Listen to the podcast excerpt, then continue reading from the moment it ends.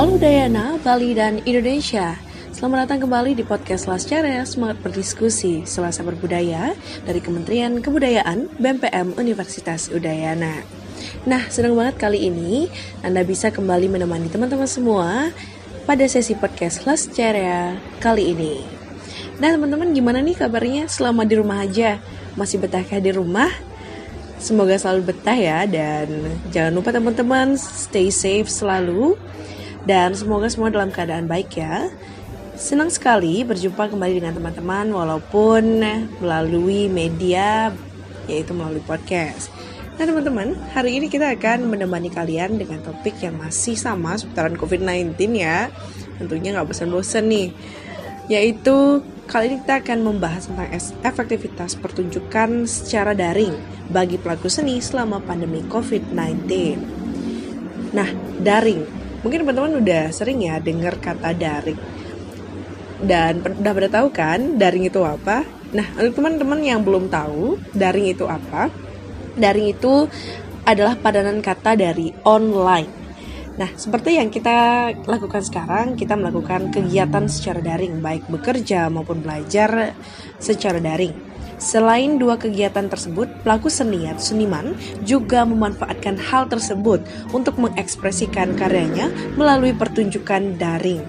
Selama pandemik, aktivitas seseorang dengan media media sosial yang meningkat. Hal inilah yang menjadi peluang mereka menunjukkan kreativitas mereka melalui daring. Nah teman-teman, menurut kalian nih, apakah pertunjukan daring itu sudah terlaksana secara efektif? Oke teman-teman, untuk mengetahui lebih lanjut seperti apa pertunjukan daring yang dilakukan oleh pembicara kita kali ini, langsung saja kita akan sambut inilah dia pembicara kita, Ibu Tuh Gede Budi Dana Suara atau yang kerap dipanggil Kak Budi dari Isi dan Pasar. Halo Kak Budi. Halo. Apa kabar Kak Budi? Baik untuk hari ini. Oke. Oke Kak Budi, sebelum kita berbincang-bincang uh, terkait dengan topik kita pada kali ini, Nanda langsung aja dulu kepada Kak Budi untuk memperkenalkan diri dan juga menceritakan apa aja sih kegiatannya selama ke, uh, apa namanya selama karantina di rumah aja Kak Budi. Apa aja kesibukannya Kak Budi nih? Ya baiklah di sini kan untuk nama kan sudah perkenalkan tadi mm -hmm. oleh Nanda. Ya, panggilnya Kak Budi, bisa panggil Budi juga. Mm -hmm. Di sini saya masih mahasiswa jurusan seni pedalangan di Isinen Pasar semester 4. Lalu untuk kegiatan yang dilakukan selama masa karantina, selama masa pandemi COVID-19 ini di rumah tentu juga sebentar tentang kesenian enggak ya. Ini kadang-kadang karena saya di rumah juga punya ada beberapa gender atau dengan wayang dan juga tapal mungkin kadang-kadang saya menggender enggak di rumah kadang-kadang latihan juga sambil mengisi waktu juga mengelatihan wayang juga di rumah itu mungkin sambil membersihkan wayang dan tapelnya hmm. agar tidak dimakan hangat. Oh, berarti banyak banget ya koleksi ya. kakak tentang kesenian ya. Ya lumayan lah untuk bisa dipakai. Ya, dan tentunya kakak juga tetap produktif walaupun di rumah aja. Ya, Oke deh.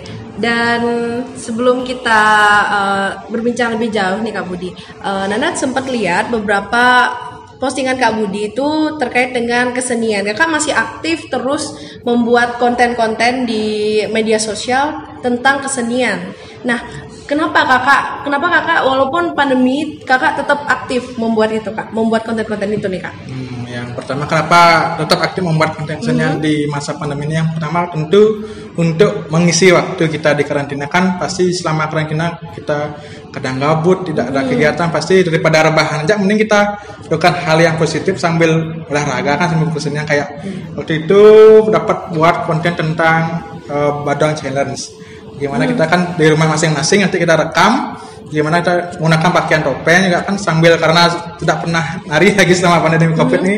Sambil membersihkan pakaian juga agar tidak uh, kotor sama menjemur.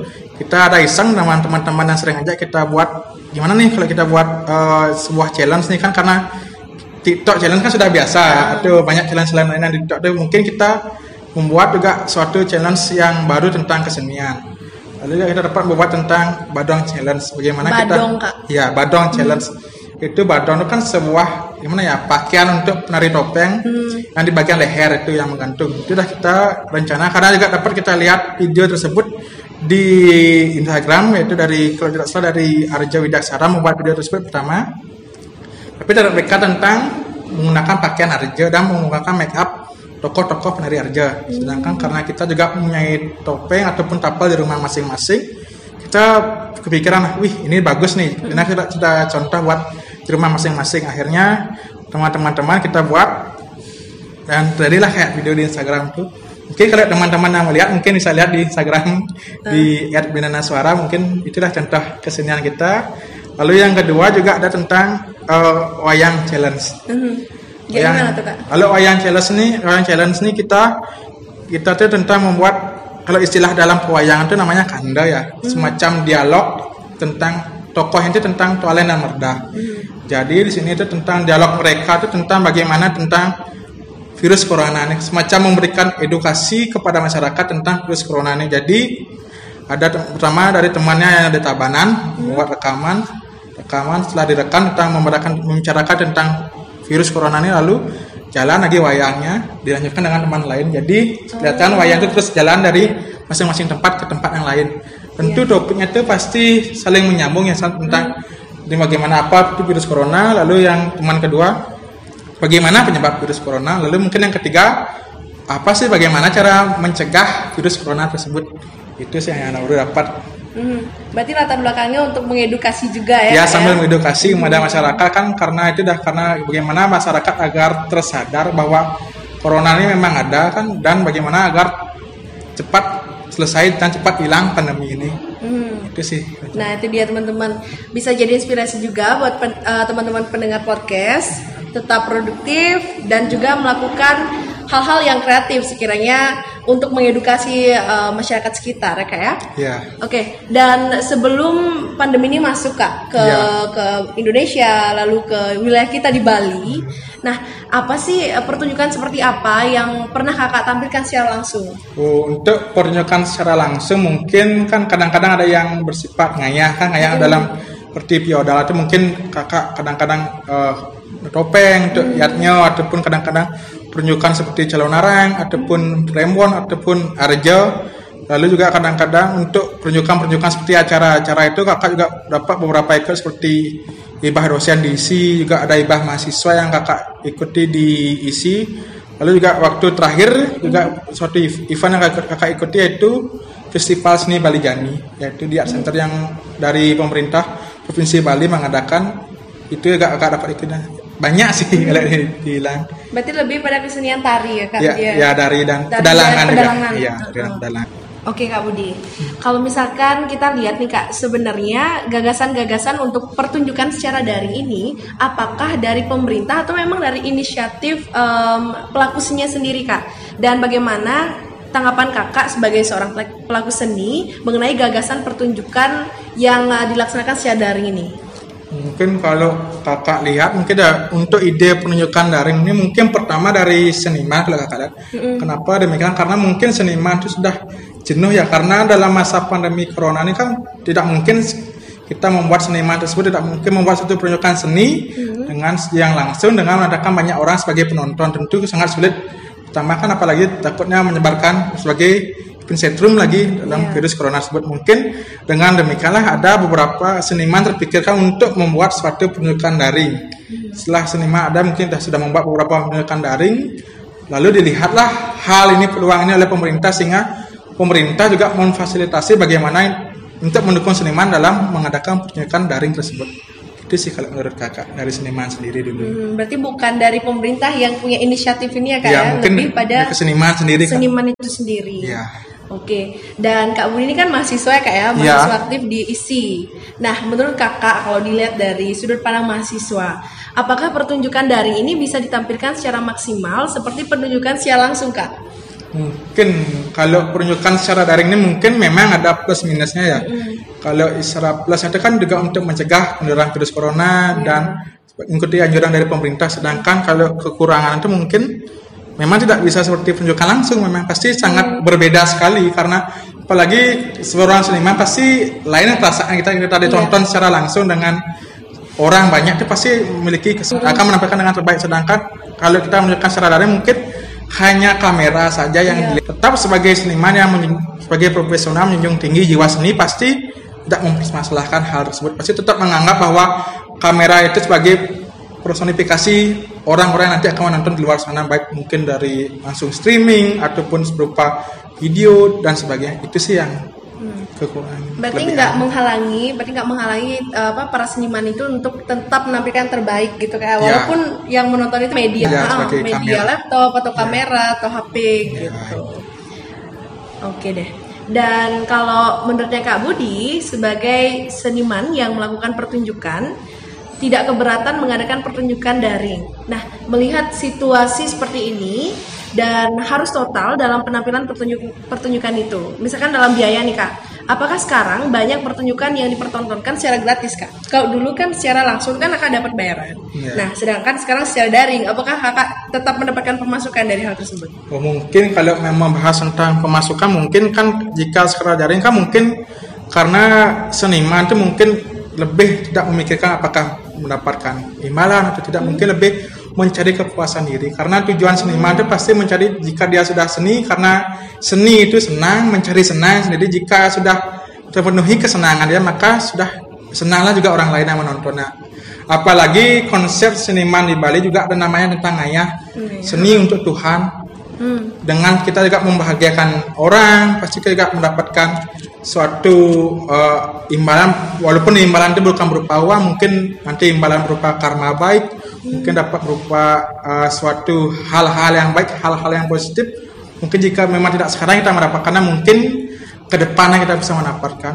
Lalu juga kita kan dengan cara menghibur teman-teman yang di secara online ini secara daring ini kan kita juga dapat menghibur teman-teman yang lain mungkin agar dengan mereka terhibur jadi mereka imunitasnya mungkin mulai naik tidak stres karena pasti karena sekarang ini banyak orang-orang yang stres. Iya Kak, stres memikirkan tentang aduh wadah di PHK banyak kan habis itu utang menumpuk. Iya, benar. sedangkan yang punya utang nagih terus karena yang punya utang yang diutangi punya utang juga. Iya, benar banget Kak. jadi kan pasti punya stres pikiran beban kan karena jika adalah kita punya pikiran beban pasti imunitas kita, kita turun jadi sehingga mudah virus virus virus masuk penyakit masuk ke dalam diri kita dengan itulah maka seniman juga berniat untuk menghibur sekaligus memberikan edukasi kepada masyarakat. Iya. Kreatif banget ya ternyata seniman-seniman kita ya. Walaupun pandemi tetap melakukan, tetap mengedukasi, tetap menghibur masyarakat kita. Nah, terus nih Kak, eh, Nanda tertarik nih yang Kakak bilang tadi sen- seni dalam wujud ngayah. Mungkin Ya. Kakak bisa jelasin itu kayak gimana sih Kak maksudnya? Oh seni untuk ngayah kan karena di Bali kan juga kita istilah ada ngayah. Kalau ngayah di Bali bukan tentang hanya kesenian saja, lebih secara umum ngayah itu bagaimana kita melakukan sesuatu secara tulus ikhlas tanpa mengharapkan imbalan. Di dalam kita di Bali juga mengenal sebagai ngayah itu sebagai yatnya. Yatnya dilakukan dengan tubuh kita sendiri dengan karma marga kita dengan berbuat berbuat apa yang kita bisa berbuat pasti akan mendapatkan sesuatu yang baik juga. Kita berbuat baik pasti akan mendapatkan hal baik. Jika, namun jika kita tetap berbuat buruk, pasti kita akan mendapatkan hasil yang buruk. Itu. Oke, berarti jadi konsep ngayah itu lebih pada bagaimana kita mengabdikan diri, Diri. tanpa kita mengharapkan sebuah imbalan kan Ya. Budi ya? Lascaria seperti nama acara ini. Iya, Lascaria. Bener banget Kak Budi. Terus nih Kak Budi, kalau menurutnya Kak Budi, apakah dalam berkarya pertunjukan daring dinilai efektif untuk dilakukan selama pandemi ini? Dan efektif yang kami maksud di sini adalah eh, baik dari bagaimana proses pertunjukan secara daring, kemudian minat responnya dari masyarakat seperti apa, dan dari segi ekonominya seperti apa, dan apakah hal ini memberikan penghasilan bagi pelaku seni? Hmm, mungkin untuk tentang efektivitas kesenian secara daring mungkin kita juga banyak itu ya plus minusnya sebenarnya juga ya. Kalau dibilang untuk tentang bagaimana proses secara daring kan pasti ada perbedaan dengan kesenian secara langsung pasti ada perbedaan yang kakak bilang tadi. Lalu untuk bagaimana minat dan respon masyarakat mungkin tetap sama responnya, namun pasti ada sedikit berkurang mungkin karena juga karena masyarakat lebih malas karena jarang secara daring pasti memerlukan kota untuk menontonnya. Sedangkan sekarang zamannya agak susah mencari uang untuk membelikan kota. Pasti masyarakat kan berpikir jika dulu kan mungkin untuk menonton pertunjukan secara langsung tinggal datang saja ke tempat itu sudah bisa mendapatkan hiburan. Mungkin memang agak kurang tapi tetap saja pasti ada masyarakat yang berminat. Karena mungkin mereka juga sambil menghilangkan kejenuhan agar tidak stres juga dalam selama pandemi ini. Lalu untuk segi ekonomi mungkin memang agak susah juga kalau sekarang ya. Karena memang sama-sama susah juga kita seni baik seniman dengan masyarakat yang lain. Mungkin dapat juga menghasilkan ekonomi mungkin dengan cara upload YouTube kan dapat juga adsense adsense dari YouTube tersebut. Iya. atau mungkin emang ada seperti sekarang kan ada program dari pemerintah provinsi Bali untuk mengadakan penunjukan secara daring. Mungkin dari pemerintah memberikan bantuan berupa dana untuk para seniman agar melakukan penunjukan secara daring. Itu sih menurut kakak Iya kak.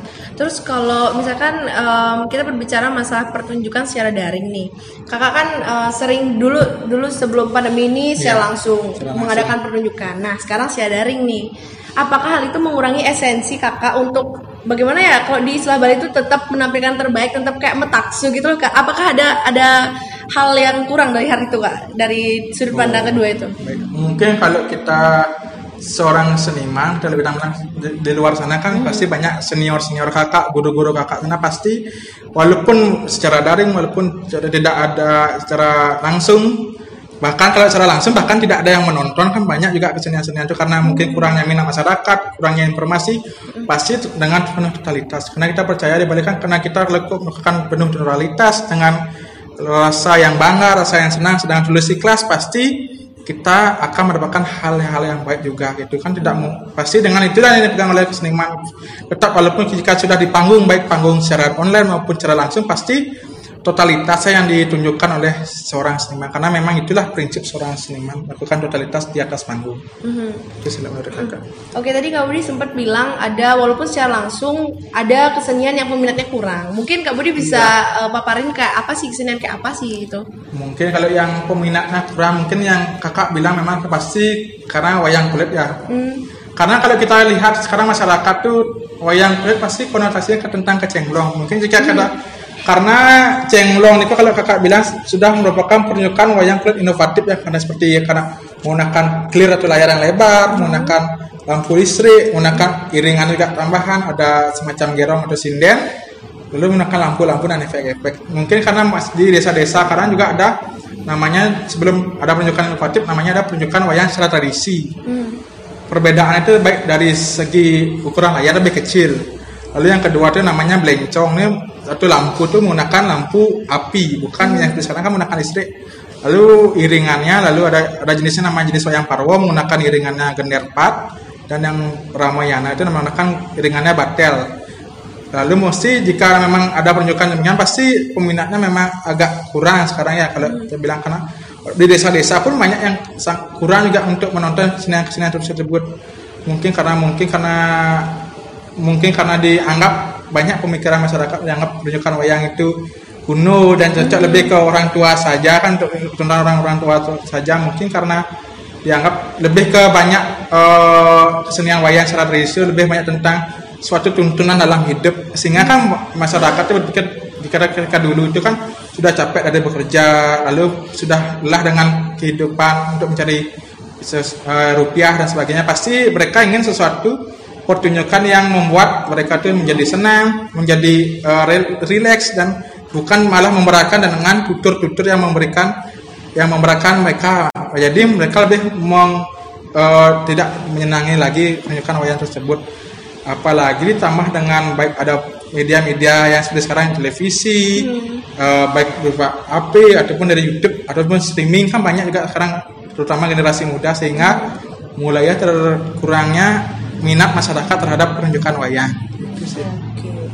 Kalau berbicara masalah kurangnya minat kita eh, sebagai generasi muda akan apa eh, yang disebut dengan kebudayaan yang seperti yang kak bilang tadi kayak wayang Ya. gitu. Mungkin eh, bagaimana pendapat kakak untuk membangkitkan hal itu di kalangan kita ya khususnya? ya mungkin untuk membangkitkan memang agak susah ya karena sudah termindset oleh pikiran anak-anak remaja pasti lebih jarang menonton wayang baik mengendrungi wayang pasti kasusnya kayak di mahasiswa kan di, di siswa juga ada jurusan pedalangan di SMK 3 Sukawati dan di SMK 4 Bangli ada jurusan pedalangan. Kita lihat pasti jurus jumlah mahasiswa yang menekuni jurusan pedalangan pasti sangat sedikit jumlahnya kayak yang dulu yang di Kokar dulu kan kakak bukan dari Kokar dari SMA Hmm. kakak teman-teman yang kakak dari Kokar itu dari atau SMK 3 Sukawati cuma empat orang aja yang jurusan pedalangan angkatan dia. Lalu lebih dia- di bawahnya sekitar 12 itu sangat sedikit ya apalagi kadang kakak diisi juga jumlah angkatan pedalangan diisi cuma 12 orang saja sedangkan jika dibandingkan dengan jurusan lain seperti tari ada satu kelas hingga 40 atau jurus eh, kerawitan atau menggambel ada sekitar 82 kelas. Jadi sangat min- minim ya minatnya. Tapi dengan walaupun demikian pasti banyak sekarang sebagai seniman wayang khususnya dalang bagaimana kita dapat mengemas suatu penunjukan wayang menjadi yang lebih eh, inovatif. Seperti yang Cemblong lakukan pasti inovatif sehingga banyak tertariklah minat masyarakat terhadap pertunjukan wayang tersebut. Kan apalagi agar tidak pertunjukan wayang ini mulai lama hilang-hilang dan akhirnya punah. Kan kasihan karena banyak nilai-nilai luhur yang terkandung dalam pertunjukan wayang. Apalagi kita di Bali ini kan wayang itu memiliki peran yang sangat penting dalam upacara yatnya di Bali. Sepertinya ketika ada wayang sepu leger ketika ada orang atau anak yang lahir pada buku wayang baik dari minggu hingga sabtu yang tersebut pasti diperlukan suatu upacara ruatan yang namanya wayang leger. Sebagai untuk menghilangkan eh, mala-mala yang terdapat pada orang tersebut. Karena kepercayaan orang Bali bahwa buku wayang tersebut adalah buku yang sangat tengah atau keramat. Bahkan kita yang bukan lahir di tempat wayang saja, eh bukan di lahir di buku wayang saja, kita beraktivitas, kita melakukan suatu kegiatan di buku wayang sangat berhati-hati sekali kata eh, orang tua orang tua kita dulu. Sehingga dengan peran wayang lah kita dapat meruat atau memberikan suatu pengelukatan kita lihat istilah balinya kepada orang yang lahir buku wayang. Bahkan kan juga ada juga wayang yang khusus wayangnya bukan hanya untuk khusus buku wayang saja. Misalnya jika wayang-wayang lain di buku apa sih banyak kan buku-buku dalam kepercayaan kita di Bali. Dalam ilmu warga kita banyak buku-buku juga yang dianggap kurang baik dalam kelahirannya. Misalnya dan hari-hari juga kurang baik. Sepertinya kalau ya kakak juga membahas tentang buku juga nih yang belum sedikit kakak tahu. Misal kayak ada hari Kamis hari Kamis apa ya kakak lupa. Dan disebut dengan lintang badi. Kan lintang badi kalau kepercayaan orang di Bali lintang badi itu bagaimana kayak badi? Pertama dia dibuat dengan susah-susah kita buat badi akhirnya waktu dipakai dihancurkan. Sama kayak orang di lahir pada lintang badi maka dulu dia dengan susah-susah payah mau mencapai ketika sudah mencapai tujuan dia dia akan cepat terhempas atau cepat hancur dengan tujuan tersebut. Makanya perlukan untuk suatu upacara wayang namanya wayang sudah malau untuk mengelukat dan membersihkan malah segala kotoran yang ada di tubuhnya menurut kepercayaan Bali sehingga dapat lebih baik dalam menjalani kehidupan. nah itu sih kakak sangat banyak sekali Iya, sebenarnya banyak banget kalau kita Iya, gali lagi ya gitu ya Kak Budi ya. Jadi itu ketika kita berbicara masalah bagaimana ketertarikan eh, generasi muda akan kebudayaan Bali. Iya. Yaitu bagaimana kita eh, menciptakan bersama dengan eh, seniman-seniman menciptakan sebuah inovasi-inovasi untuk menarik minat Iya. dari eh, generasi Si muda untuk khususnya. mempelajari ya Kak ya. Nah. Kembali lagi kita ke topik kita agak lepas Agak lepas sedikit. Ya, dan membahas kembali tentang efektivitas. Apakah menurut Kak Budi ini pertunjukan daring hanya dapat dilakukan oleh pelaku seni dalam bidang yang biasa dipentaskan seperti seni suara, seni tari, dan seni musik. Nah, terus kita lihat nih Kak, kan seni itu bukan hanya di seni suara, seni tari, dan seni musik. Ada juga kesenian lain.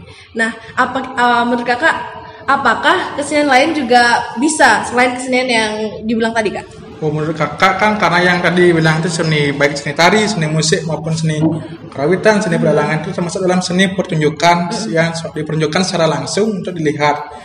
Dan seni yang lain seperti seni rupa, ada seni lukis dan sebagainya tentu bisa kita melakukan dengan daring. Misalnya kayak seni rupa misalnya melukis misalnya. Mungkin kita menggunakan media online seperti Zoom atau Google Meet dan sebagainya. Mungkin ada suatu contoh misalnya gambar apa atau model misalnya satu model nanti kita setiap masing-masing orang nanti ngelukis dari rumah model tersebut. Kan bisa dianggap kayak ngelukis bareng. Iya. karena secara langsung tidak dapat ketemu mungkin dalam media serupa daring dapat ketemu. Lalu kakak juga dapat lihat tentang seni fotografi. Kan banyak kadang kita lihat fotografi secara online. Misalnya kita berupa dari video call kita bisa screenshot Oh, iya, fotografi. bener, Kak. Ah. hari diedit dan menjadikan karya sedemikian rupa sehingga masih banyak kok seni-seni yang lain dapat kita rubah dalam secara daring bukan hanya seni pertunjukan saja hmm. itu sih itu berarti tergantung dari bagaimana kita menemukan caranya untuk ya. kayak mengaplikasikan seperti apa tersebut, ya. Hmm. Oke. Okay. Kalau menurutnya Kak Budi nih, apakah pemberitahuan lewat media sosial mengenai pertunjukan daring itu cukup efektif untuk menarik, menarik minat penonton, Kak?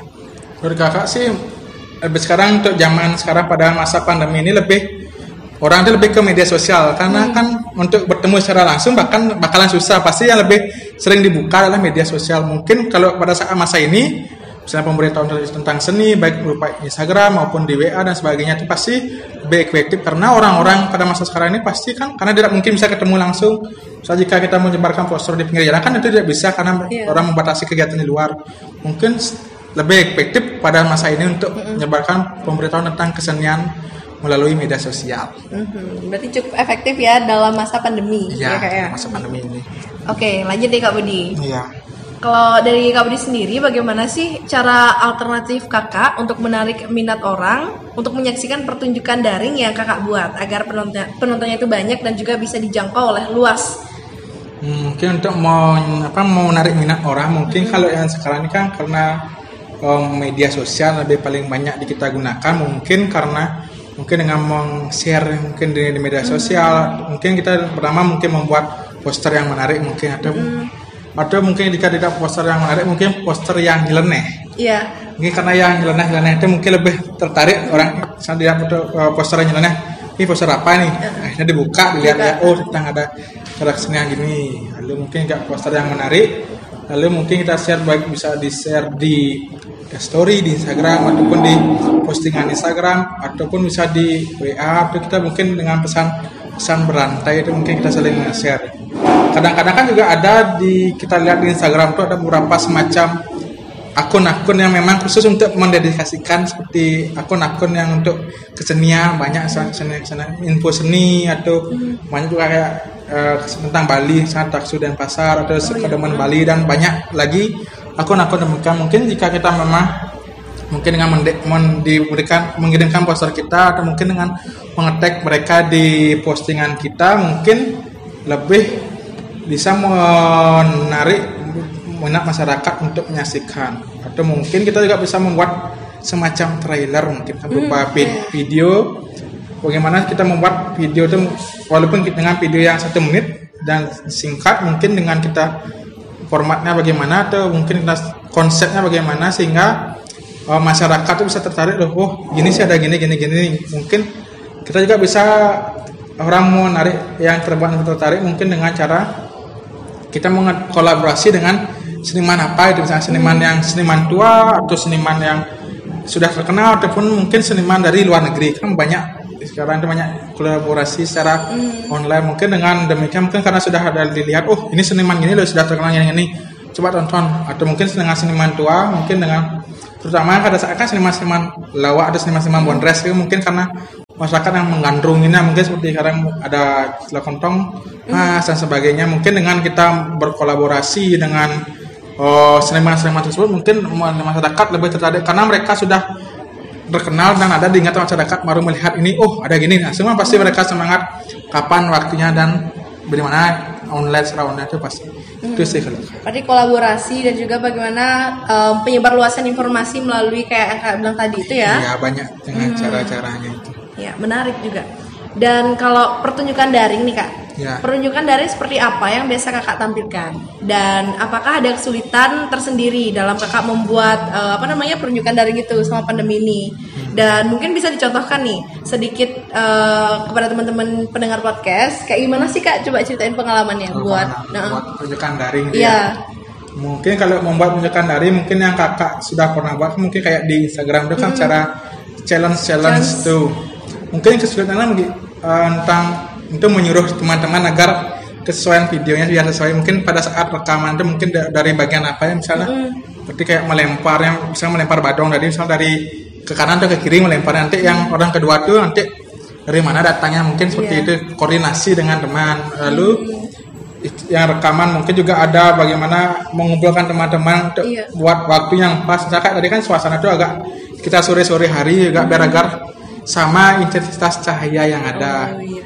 Berarti banyak pertimbangannya kak ya? Ya banyak pertimbangan. Mungkin juga kak, kak juga pernah buat secara ada penunjukan daring dan memang benar-benar online langsung menggunakan media apa ya media zoom kalau nggak nggak salah. Dapat kakak nyoba tapi itu Nggak bagus, nggak kurang bagus karena mungkin terkendala sinyal atau bagaimana karena waktu itu kakak dapat membuat suatu penunjukan semacam topeng online kan topeng online ya itu waktu itu menciptakan tentang bagaimana suatu kisah kan kita buat cerita-cerita tentang virus corona ini mungkin. Tapi dijadikan suatu penunjukan topeng. Itu kakak dapat ide waktu itu buat tentang bagaimana kakak kisahkan di suatu kerajaan ada suatu penyakit misterius kayak kayak itu kan. Karena suatu misterius serius jadi banyak eh, warga di, di kerajaan tersebut meninggal atau banyak yang terserang penyakit tersebut akhirnya eh, patih di kerajaan tersebut bersama kedua abdinya karena di dalam topeng itu ada namanya abdinya itu penasaran wijil atau punta dan kartalo yang kita sebut. Lalu patih tersebut mencari bagaimana ke mana eh, mencari bagaimana cara mengatasi tentang penyakit yang ada di kerajaan tersebut. Akhirnya sampailah patih itu di suatu rumah jero balian akhirnya di situlah dengan di jero balian itu kami dap- eh, kakak dapat hubungkan dengan situasi corona pada saat ini bahwa penyakit itu hampir sama dengan corona bahwa penyebarannya mulai dengan eh, dengan droplet dengan air liur atau dengan ludah dengan cairan di hidung juga dapat penyebaran juga secara masif dan cepat.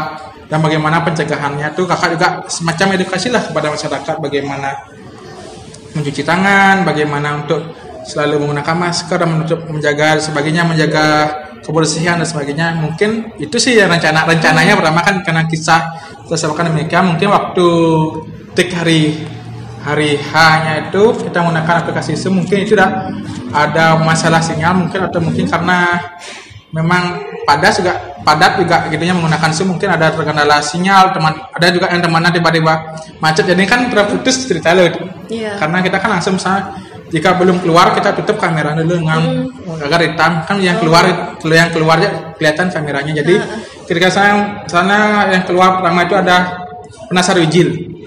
Sebagai abdi kerajaan. Akhirnya cuma dua dua yang kelihatan di kamera tersebut. Akhirnya setelah mengobrol-ngobrol akhirnya mereka ingin uh, menghadap Gusti Patih Patih yang di kerajaan tersebut. Lalu akhirnya mereka menghadap tiba-tiba keluar yang menjadi Patih waktu itu. Akhirnya dibuka juga kamera yang Patih. Akhirnya mereka bercakap-cakap bertiga tersebut. Lalu ketika ingin mengunjungi rumah juru balian, balian mencari rumah juru balian akhirnya kayak macam berjalan tuh akhirnya sampailah di rumah juru balian dan yang menjadi juru balian tuh dibukalah kameranya. Jadi itu cuma berempat yang kita pernah buat. Namun itu udah kurang bagus mungkin dengan masalah eh, sinyal dan sebagainya. Akhirnya kami Diubah, Kak, ya? di- diubah. Mungkin nanti belum dapat sistemnya bagaimana. Mungkin eh, mungkin bisa cara langsung tetap dengan protokol kesehatan mungkin kita mencari waktu lagi untuk dengan kisah tersebut. Lalu juga kakak waktu itu dap- dapat sih kakak buat suatu rekaman dapat di di upload sama teman kakak di YouTube. Tentang lebih ke kisah sehari-hari juga sih tapi tapi ini lebih tentang bagaimana tentang ke pencegahan corona juga sama karena waktu itu sedang hangat-hangatnya tapi kakak tapi itu ketemu secara langsung kakak juga pernah buat bagaimana tentang kisah itu bagaimana kita seorang ada seorang dua sahabat tuh ada satu sahabat datang ke rumah dia dan ingin mengajak eh, sahabat itu ingin keluar. Namun sahabat itu kan dia takut keluar karena ada virus corona dan sebagainya. Lalu akhirnya dibujuklah sahabat itu akhirnya mereka mau keluar. Tiba-tiba ketika mereka keluar ketahuan oleh bapak bapak dari sahabat yang dari punya rumah tersebut karena ketahuan mereka akhirnya dinasehati tentang akhirnya sama juga jatuhnya ke lebih ke edukasi tentang bagaimana pencegahan corona. Apa tuh yang di luar sana? Lebih baik daripada kita keluar bermain yang tidak ada gunanya lebih menghabiskan waktu. Kenapa tidak di rumah saja? Mungkin kita banyak kegiatan-kegiatan positif kenapa kita lakukan di rumah. Seperti itulah yang dapat kakak buat. Lalu untuk apa lagi ya? Oh ya lagi kakak pernah buat lagi satu lagi Iya, tentang Kak?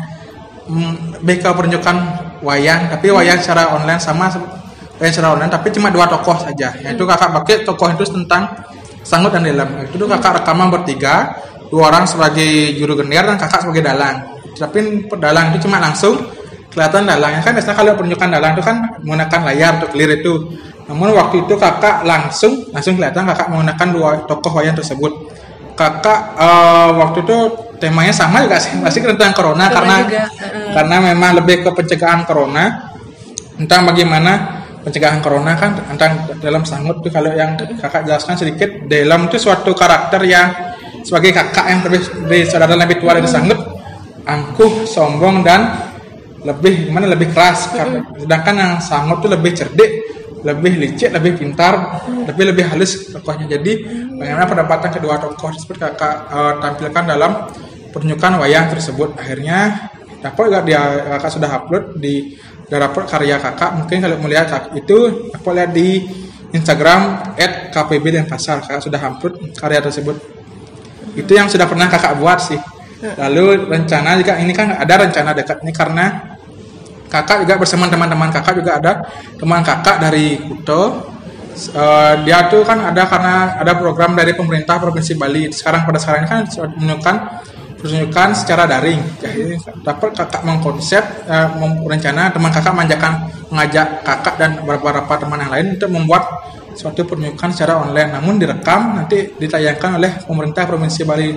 Namun waktu itu baru tentang bagaimana diskusi bagaimana apakah yang mau dibuat baru belum ada pelaksanaan. Nanti mungkin ke depannya akan ada kakak baru laksanakan itu Oke, masih masih planning ya kak ya. baru planning Oke. Dan gini Kak Odi, Kak Odi ini kan eh, apa tadi bidangnya pendalangan. Pendalangan.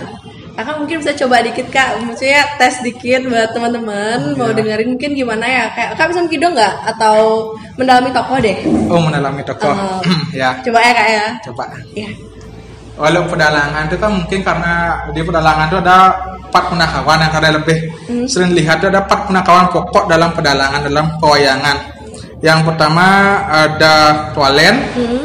merdah, sangut dan delam. Iya. Yang tualen itu semua so- karakter tua, karakter seorang ayah yang tua sudah de- dewasa dan sudah merasakan eh, yang ke- gimana em, asam manisnya kehidupan dan punya anak lagi pasangan itu namanya karakter merdah. Itu jika di Bali Selatan namanya karakternya merdah, jika di Bali Utara namanya Wana. Wardah itu sebagai karakter tokoh seorang anak yang lincah dan rasa ingin tahunya banyak dan terus menanyakan kepada tualian. Jadi mereka tuh biasanya kalau mereka berpasangan sebagai karakter seorang ayah dan seorang anak. Lalu mungkin kalau karakter tualian itu suara itu lebih ke suara tua, lebih ke tenggorokan kalau ke, ke, ke tenggorokan mungkin ya Mungkin bisa coba Kak. Ya. Kak ini melihat ya, ya, ya, Oke. nanti. Berarti karakter tuan Kak ya. Ya. Hmm, coba. Karakter dua mungkin lebih Dewa Ratu Merda Dewa Merda ke perasaan ke perasaan dibanca ini dah lebih ke suara tenggorokan kalau anak dia lebih ke suara di mulut kayak lebih cempreng itu lah gimana suara? Duh, duh, wakil aneng, masa dewek wakil aneng. Nah, lebih ke cempreng dia. Lucu lucu. Oke Kak. Terus yang berikutnya yang berikutnya. Yang ketiga ada namanya Delem. Dalam. Nah, kan tadi kakak karakternya sombong, sombong dan angkuh gak angkuh gak dia merasa dirinya paling hebat.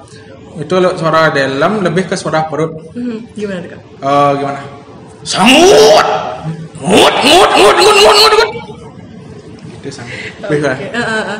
Lalu yang keempat terakhir namanya tokohnya eh, Sangut yaitu saudara lebih adik dari film tersebut. Jadi suara itu lebih karakter itu dia cerdik, eh, licik, agak licik juga dan ingin apa ya lebih menang masih selalu menang dari dalam untuk suara itu lebih ke hidung lebih ke hidung kayak mana kayak hidung kita lagi pilak-pilak tuh Eh, Gimana Kak?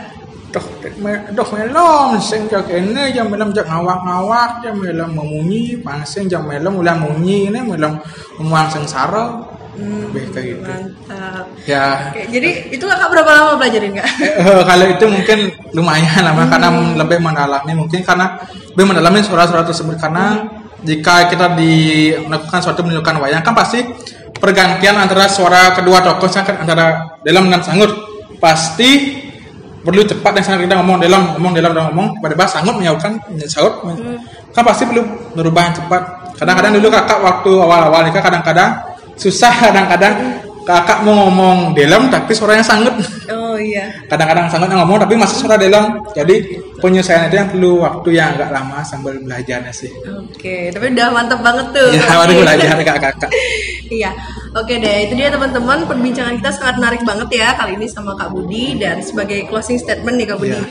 Sebagai uh, seorang pelaku seni kan Kak Budi, Iya. apa sih yang Kak- uh, pesan yang Kak berikan untuk uh, sesama pelaku seni dan apa sekiranya yang Kakak harapkan dari pemerintah untuk mereka yang pelaku seni dan juga masyarakat luas Oh, gimana iya. Kak? Mungkin untuk pesan kakak ya kepada teman-teman pelaku seni, sahabat pelaku seni dan kepada eh, guru-guru kakak juga kalau yang lebih senior mungkin pada saat ini memang semua terkendala apalagi terutama kita yang melakukan di bidang seni pasti sangat merasa dampak merasakan dampak akibat dari pandemi COVID-19 ini pesan kakak ya kita harus sabar dulu. Mungkin saatnya pada saat ini kita perlu waktunya kita istirahat dari ke- kesenian kita. Mungkin dalam waktu yang kita kita tidak bisa berkesenian secara langsung ini mungkin kita dapat memunculkan ide-ide yang baru. Pada saat kita dulu kan selalu sibuk bisa bertemu- misal ada rekam perjukan di sini di sini mungkin tidak tersempat punya ide tapi tidak tersempat sesuatu diaplikasikan ide kita tersebut. Bagaimana sekarang kita bisa mengaplikasikan ide kita tersebut dalam waktu ini kan dapat kosong ini bisa memikirkan ide bagaimana ke depannya lalu bagaimana kita membuat ide hal-hal yang baru dalam kesenian kita. Mungkin karena pasti ke depannya pasti kita bisa untuk melakukan merealisasikan ide-ide kita tersebut yang kita sudah pikirkan pada saat masa ini. Lalu itu dah agar selalu sabar dan tetap berdoa berdoa agar pandemi ini cepat berakhir. Kan pasti semua orang juga Ya, pasti doanya itu. uh-uh. Ya, biar semua bisa pulih kembali ya, Ya, mungkin untuk saran kepada pemerintah mungkin lebih memperhatikan tentang kepada seniman-seniman yang memang benar-benar untuk eh, pekerja memang seniman tidak ada pekerjaan lain. Misalnya kalau ada seorang dalang memang benar-benar mendalang saja kerjaan dia. Pastikan pada saat masa pandemi ini eh, memang sangat susah untuk melakukan men- mendalang atau ngewayang mungkin itu yang perlu diperhatikan oleh pemerintah agar untuk memberikan sembako memberikan bantuan dan sebagainya. Dan juga kepada seniman-seniman tua kita kan memang pasti karena mereka sudah usur kan pasti agak susah mencari pekerjaan atau bagaimana kan pasti kita juga memerlukan memberikan bantuan kepada mereka. Lalu juga pemerintah kan juga pada saat ini kan juga kita lihat sudah punya program. Lalu untuk melakukan pernikahan dari mungkin dengan cara ini pemerintah juga bisa memberikan bantuan agar kesenian itu mulai bergeliat kembali. Kan agar tidak benar-benar mati. Kan selama tiga bulan ke belakang kan sangat benar-benar benar-benar mati sekali tidak bisa berbuat apa para seniman. Mungkin dengan cara ini mulai aktif mulai bangkit kembali para seniman untuk melakukan aktivitas kesenian mereka. Itu ya sih. Oke, dan terakhir Kak, pesan Ya. buat masyarakat. Mungkin uh, Nanda mau request sedikit nih Kakak menyampaikan pesan untuk masyarakat tapi dengan suaranya dalam. Berada. Nah, coba Kak. Ya, coba ya Himbauan untuk masyarakat Kak. Uh-uh. M- mungkin agak susah karena karena, karena dalam kan karena karakternya agak eh, keras mungkin lebih Oh, gitu. coba mbak sanggup ya Iya, lebih coba deh, Kak. lebih, lebih ini mungkin eh, bukan lebih ke banget eh oke ke bahasa Bali ya Iya, oke ya boleh deh. Ya. In- inggih nawakan majang ring masyarakat semeton sami duaning kadi puniki jagate ke beberapa keberbahan antuk COVID-19 mandor masyarakat eh, eling majang ring aturan pemerintah mentaati peraturan pemerintah eh. mana setata nganggo masker setata menjaga kebersihan mangda setata menjaga jarak social distancing mangda jaga lesep virus corona penyakit covid 19 mangda matilah saking jaga teh mangda sida mawali jaga teh kade jati mula.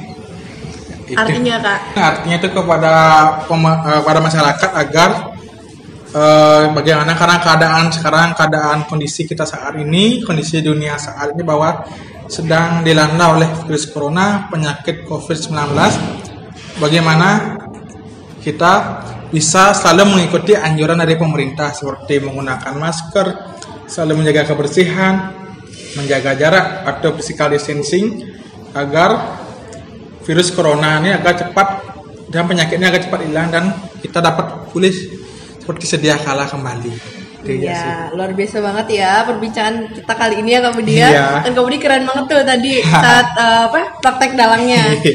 Oke deh. Dan itu dia teman-teman perbincangan kita kali ini pada kesempatan kali ini dalam Las Carya. Semoga apa yang disampaikan dari pembicara kita yaitu Kak Budi dapat bermanfaat untuk teman-teman semuanya dan dapat menjadi inspirasi untuk senantiasa menciptakan karya-karya baru dan tetap produktif walaupun masa kayak gini ya Kak Budi ya. Iya. Hmm. Dan untuk Kak Budi, kami uh, mengucapkan terima kasih kepada Kak Budi yang udah nyempetin waktunya buat temenin kita dalam sharing session kali Iya. ini, yaitu di podcast BMPM. Oke, terima kasih teman-teman semuanya udah stay tune dan dengerin podcast kita. Kami juga menghimbau kepada teman-teman semuanya agar tetap di rumah aja dan selalu menjaga kondisi tubuh agar tetap fit dan sehat selama masa pandemi ini. Jangan lupa teman-teman kalau mau keluar pakai masker, jaga jarak dan juga senantiasa menjaga kebersihan nih seperti mencuci tangan dan juga memakai hand sanitizer ya Kak Budi ya. Iya, benar sekali. Oke, dan itu dia podcast Lascarya edisi kita kali ini. Terima kasih teman-teman. Dan terakhir nih, Lascarya semangat berdiskusi, Selasa berbudaya. Nah, teman-teman, itu dia tadi perbincangan kita yang sangat menarik bersama dengan pembicara kita yang tentunya sangat luar biasa sekali pada kesempatan kali ini, yaitu Kak Budi. Dan terima kasih kepada Kak Budi yang sudah mau nyempetin waktunya untuk nemenin kita semua bersama dengan podcast Lascara ini. Nah, untuk Kak Budi, semoga apa yang Kak Budi sampaikan tadi, ilmu Kak Budi dapat man- bermanfaat ya untuk teman-teman pendengar setiap podcast BMPM. Nah, terima kasih sudah mau mendengarkan sesi podcast kali ini dan teman-teman sekalian kami ingin menghimbau kepada teman-teman bahwasannya tetap di rumah aja dan selalu menjaga kesehatan tubuh walaupun di tengah pandemi COVID seperti ini. Dan juga ketika harus keluar rumah, jangan lupa untuk um, selalu mengindahkan protokol kesehatan yang dianjurkan oleh pemerintah. Jangan lupa jaga jarak dan ikuti aturan pemerintah yang lainnya. Oke teman-teman, stay tune terus pada podcast Last Cara selanjutnya ya. Dan Last Carya semangat berdiskusi selesai berbudaya dari Kementerian BMPM Universitas Udayana. Stay safe teman-teman semuanya dan sampai jumpa.